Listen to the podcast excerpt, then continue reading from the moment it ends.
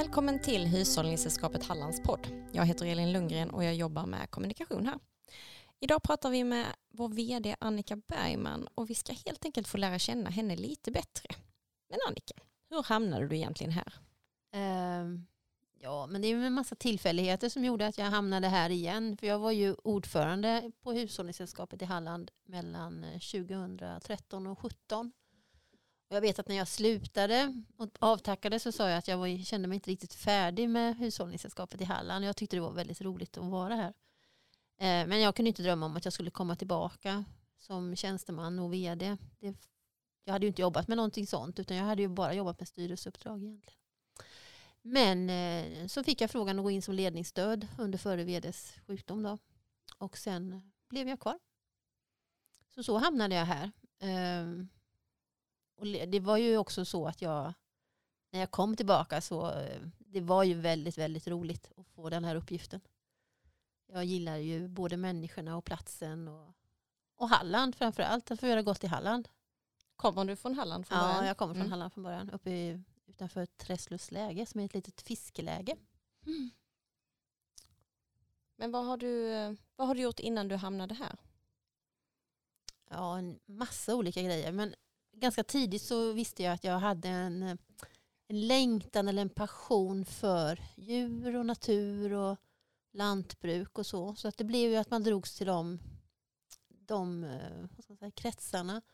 Så jag gick på Plönninge och sen eh, har jag läst massa olika utbildningar och hamnade på Alnarp och läste till lantmästare.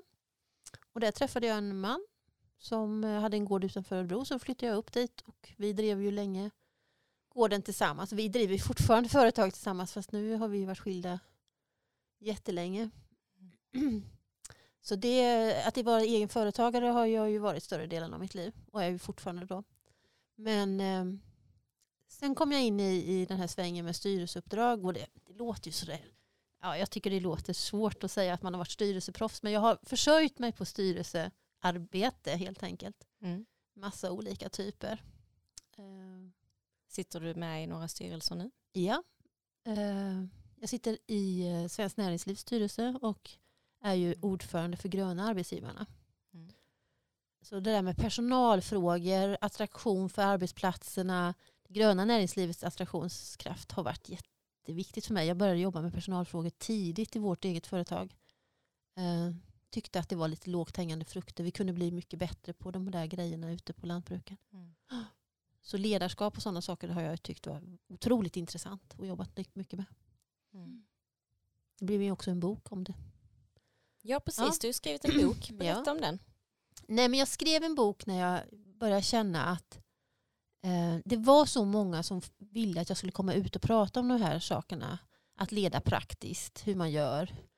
Eh, och det var ungefär samma frågor och det var samma sorts människor jag träffade. Det var ofta företagare eh, eller elever inte jättemotiverade att läsa allmän ledarskapslitteratur. Bara liksom, det, för det finns ju hur mycket ledarskapslitteratur som helst. Mm.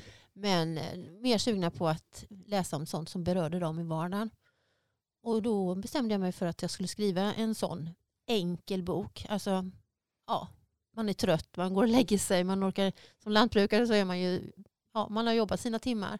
Men att, att det ska finnas en liksom, möjlighet att läsa ett kort kapitel bara innan man helt eh, inte orkar mer eller somnar. Så mm. det var ju målet, att göra den användbar. Ja men precis, för det är en enkel bok att läsa Den är väldigt enkel. Det är ett mm. enkelt språk och det är enkla kapitel och sådär. Men den har ju funkat väl och det är ju många som läser den. Eh, så eh, studentlitteratur också. Mm. Olika kurser och så. Mm. Och den är medvetet enkel. Och eh, jag tänker att jag har en uppföljare på gång men det hinner jag inte med nu. Vad ser du som dina styrkor som eh, vd?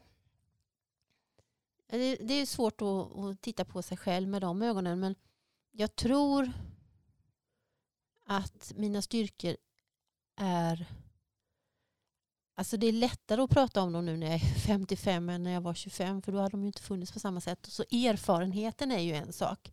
Att jag har varit med om väldigt mycket när jag kommer hit. Mm. Eh, vilket gör att jag kan luta mig tillbaka och eh, ta det ganska ja, med lite ro, den erfarenheten. Sen är ju mitt stora kontaktnät en viktig del. Eh, både här i Halland men framför allt på nationell nivå. Det är ju bra. Och sen så tror jag en annan styrka är att jag gillar att kommunicera. Mm. Så jag försöker vara så öppen som möjligt. Alltså det jag kan dela med mig av med, till medarbetarna, det gör jag. Jag har ju liksom en ständig kommunikation i veckobrev till exempel. Jag tänker att man genom att släppa in folk, att försöka vara öppen, att man är med och bygger upp lojalitet då. Alltså om man vet saker så kan man inte riktigt låta bli att ta ansvar. Mm. Men om man inte vet, aldrig får reda på någonting, undanhålls, då, då kan man ju liksom säga, ja men det visste inte jag. Nej. Så min kommunikationsförmåga är nog en, en, en tillgång. Och sen har jag andra delar som jag får jobba med hela tiden som känns svårare. Eh, vad behöver du för att vara en bra ledare eller chef? Ja, alltså dels så gör jag ju skillnad på det här med ledare och chef. Eh, jag har en tendens att vara mer ledare, alltså jobba med det positiva, det bejakande, det liksom eh, inspirera och, och de bitarna. Och, och det, det ska man göra. Det är ju jätteviktigt också att vara ledare. Men man får inte glömma bort den här chefsrollen som man inte kan riktigt passa för. Utan det finns ju rättigheter och skyldigheter och eh, ja, det handlar ju om ramar och kramar brukar jag säga. Eh, att man får med båda delarna i sitt ledarskap. Eh, vad jag behöver är feedback. Och feedback är egentligen det starkaste redskapet som, som vi kan använda oss av i en organisation. Jag använder det med, mina, mot, mot med, med medarbetarna och jag förväntar mig det tillbaka. För det är ju när vi får feedback som vi har möjlighet att reflektera lite mer utanför vår egen sinnesvärld. Så att säga. Man, man kanske reflekterar själv över vad, hur gick det där och hur var det där. Men det är ju alltid väldigt intressant att få reda på hur upplevde andra människor det. Mm. Så feedbacken skulle jag säga att den är, den är bra åt alla håll. Och den behöver jag ju också naturligtvis hela tiden ha. Så då, jag tänker också att det finns ett ledarskap i, hos mina medarbetare, ett självledarskap som ska komma fram i ett medarbetarskap. Så det är inte bara jag som har ett ledarskap i, i organisationen utan alla bär ju sitt eget ledarskap också. Vi är ju ledare över oss själva, hur vi beter oss, hur vi kommunicerar och sådär.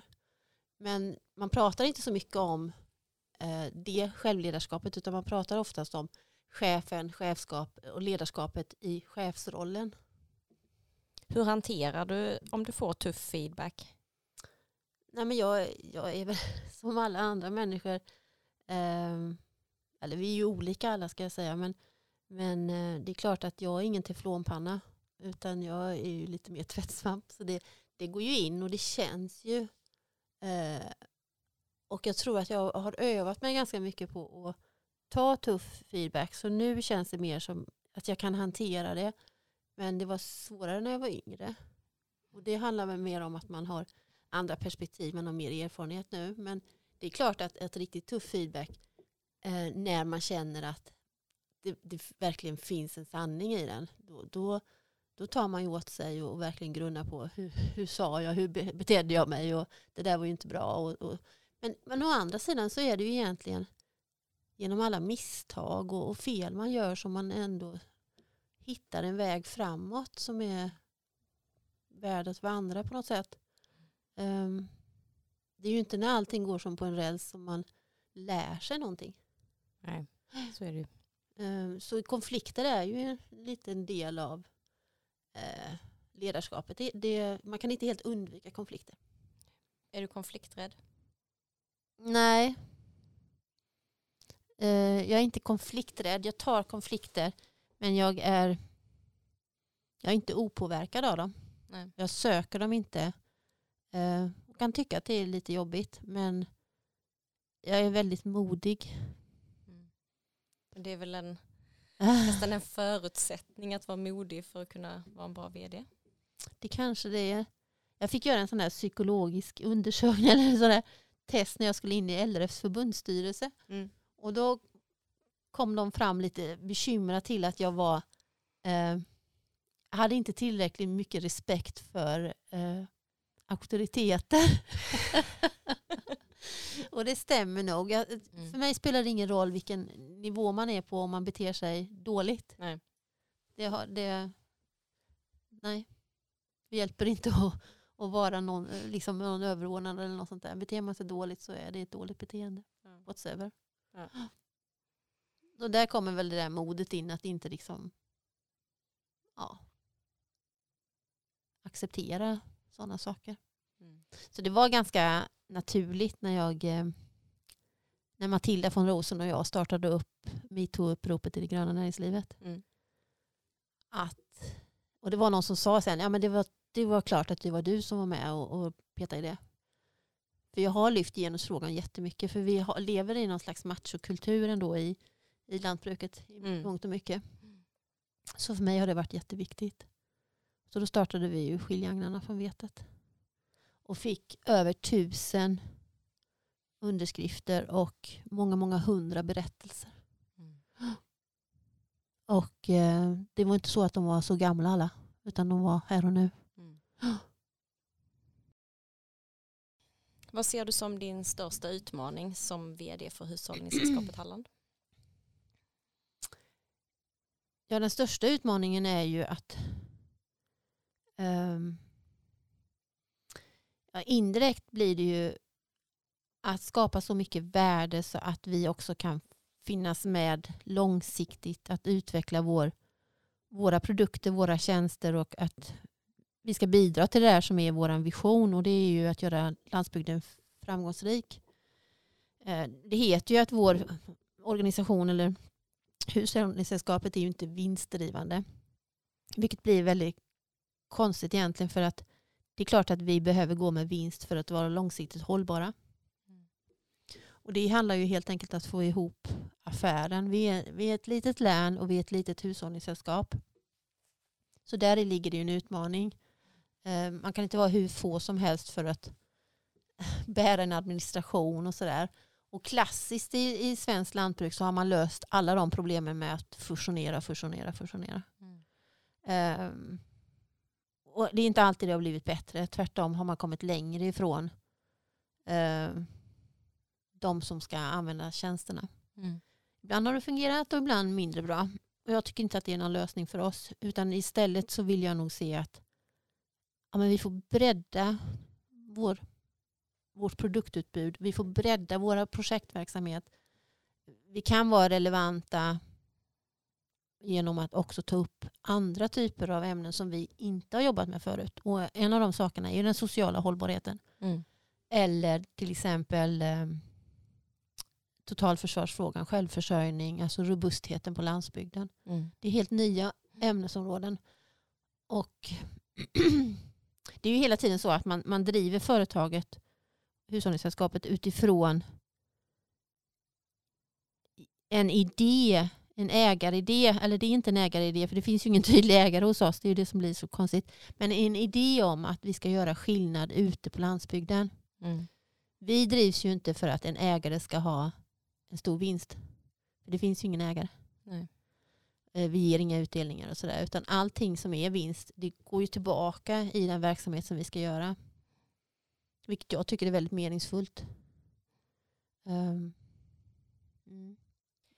Du är ju öppen med att du har en eh, diagnos. Ehm, kan du berätta lite mer om det?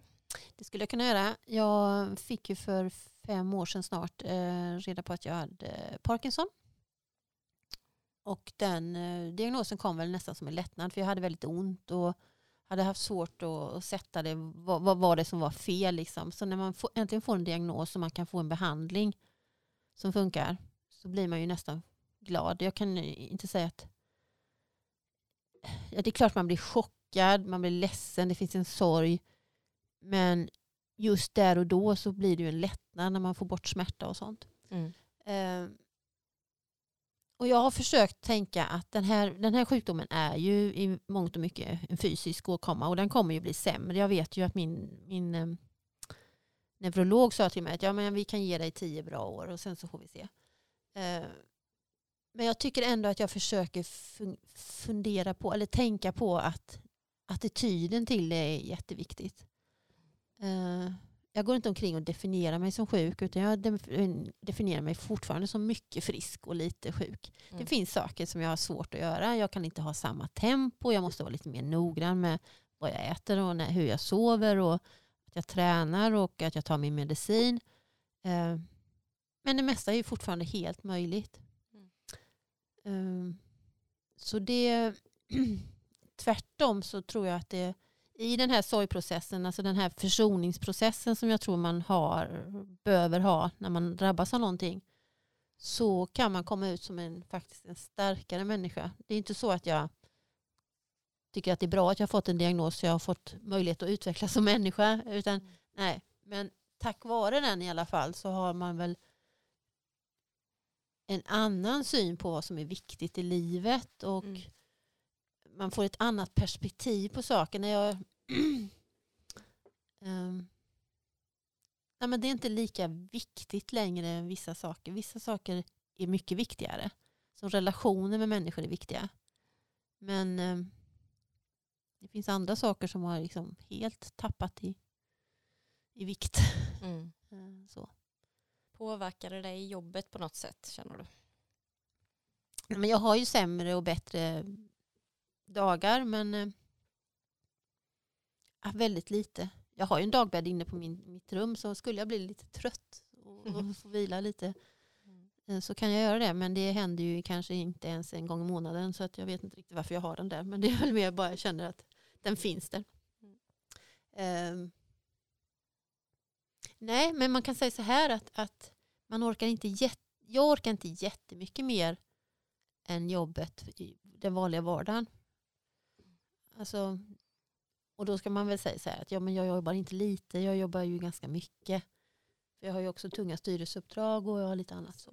Mm. Ehm, så man får vara lite mer rädd om sig. Man har inte Mm. riktigt...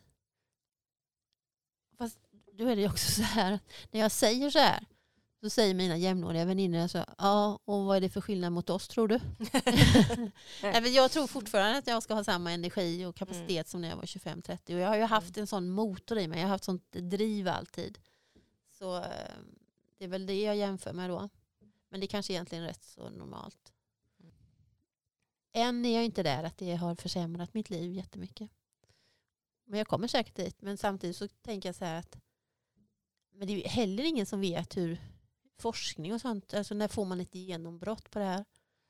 Någon Mm. gång kommer man kunna bota Parkinson. Frågan är bara när. Mm. Um, så det har nog lärt mig att leva mycket mer här och nu. Mm. Och inte oroa mig så mycket för det som ska bli sen. För då, då på något sätt så får man ju ta ut den där oron först en gång och så, så får man leva i eländet sen också. Ja, precis. Eh, Så. Mm. Jag tror också att det har fått mig att få en annan syn på människor. Att, eh, att det inte bara det 100% friska som på något sätt är normen eller det som är det som fungerar. Mm. Eh, jag tror att jag har fått en mer ödmjuk inställning till att vi kan vara väldigt olika. Vi kan drabbas av väldigt många olika saker. Och det kan fortfarande vara så att eh, ja, det kan ju nästan bli så att man kan tillföra ännu mer. Mm. Man får ju helt andra, andra erfarenheter Ja, precis. det också. Mm. Mm. Man blir ju starkare Mm. av alla motgångar man går igenom. Ja, och man får perspektiv och Mm. man börjar liksom, ja, välj dina krig och vad är det som är viktigt och Mm. vad är det inte viktigt. Precis. Eh, Det kan ju vara så att man ja, helt plötsligt så tycker man de här små grejerna, fnurrorna på jobbet, det är inte så himla farligt längre. Nej. Men alltså jag kanske för när jag var ung så var det ju svart och vitt och ja, lite mer sådär. Vad gör du när du inte arbetar? Mm. Jag är ganska konstnärlig. Så jag har hittat leran. Så jag tycker det är väldigt kul att skapa. Visst jag drejar lite grann men jag, jag skulpterar ganska mycket. Tycker det är kul. Vad gör du då för någonting? Ja, allt ifrån tjocka damer till hästar och kor och allt möjligt. Jag är ju i den branschen så att kor går ju bra att sälja. Mm. Men eh, jag gör mindre och mindre på beställning utan jag gör mer så här saker som jag tycker om själv. Mm. Det fria skapandet. Eh, det var en väldig glädje för mig att hitta det. För det är något som jag har tänkt hela livet att ja, men sen, ska jag, sen ska jag bli eh, mer konstnärlig, sen ska jag måla mer eller sådär, prova på att lera. Och det där sen, det fanns ju hela tiden där tills jag fick min diagnos Parkinson. Och Mm. då tänkte jag att nej men nu, nu vet jag inte vad, vad sen blir utan nu gör jag det nu. Mm. Och så hittar jag det och det är som en förälskelse. Det är så roligt. Man kommer in i det här totala flowet som jag tror att många upplever i, i, i, sin passion i ett fritidsintresse. Vad det nu kan vara. Mm. Så det är viktigt. Men sen det här estetiska det, det rullar ju över i annat också. Och det, trädgård, min trädgård tycker jag väldigt mycket om. Och, och forma och skapa. Det är väl dumt att säga att man tycker om att rensa ogräs. Men, men i handens intelligens, att få använda händerna och kroppen så är det Mm. ju liksom något härligt. Mm. Mm. Och sen så lagar jag mycket mat och det tycker jag om. Det tycker jag är riktigt roligt. Eller ja. Det, det är kombinationen att få laga mat i, och samla människor runt omkring sig tror jag. Mm. Inte bara stå och laga mat till mig själv för det gör jag ju. Så. Eller det är inte så roligt men, Mm. men det här andra. Det är också något kreativt över det. Något, eh, Mm. Men jag gör ganska mycket. Jag, jag läser mycket. Och det finns ju de som undrar hur man kan jobba så mycket som jag och fortfarande ändå ha sådana här saker för sig. Då brukar jag säga att det beror på att jag inte har någon man. och, och det kan man ju skratta åt lite grann sådär men det ligger ju någonting i det för att en relation behöver tid. Mm. Alla relationer behöver tid. Eh, och har man inte det så får man... Men å andra sidan, jag lägger mycket, mycket relationstid på mina, mina vänner. Mm. Och så har jag mina barn och barnbarn men de bor ju en bit ifrån mig. Mm. Men jag tror att det, det har varit viktigt för mig att få använda skapandet. Mm. Det är en avkoppling. Du nämnde att du läser en del också. Mm. Har du något boktips så här som avslutning? eh, ja, vad heter den? Där kräftorna sjunger, den tycker jag är jättefin. Just det. Mm. Vad heter hon? Owen heter Owens. hon. Ja. Ja. Mm. Den försöker jag få alla människor att läsa. Mm. Den har, Den ligger på mitt nattduksbord, jag har inte läst den du har inte läst, och då har du Då ska jag läsa en den direkt. enorm fantastisk läsupplevelse framför dig. Mm. För jag prackade på våtmarksgruppen den. Okej. De var lite skeptiska men den är, den är helt fantastisk. Mm. Mm. Tack så mycket Annika för att du ställde upp och svarade på alla frågor. Tack. Och tack till alla er som har lyssnat. Vi hörs.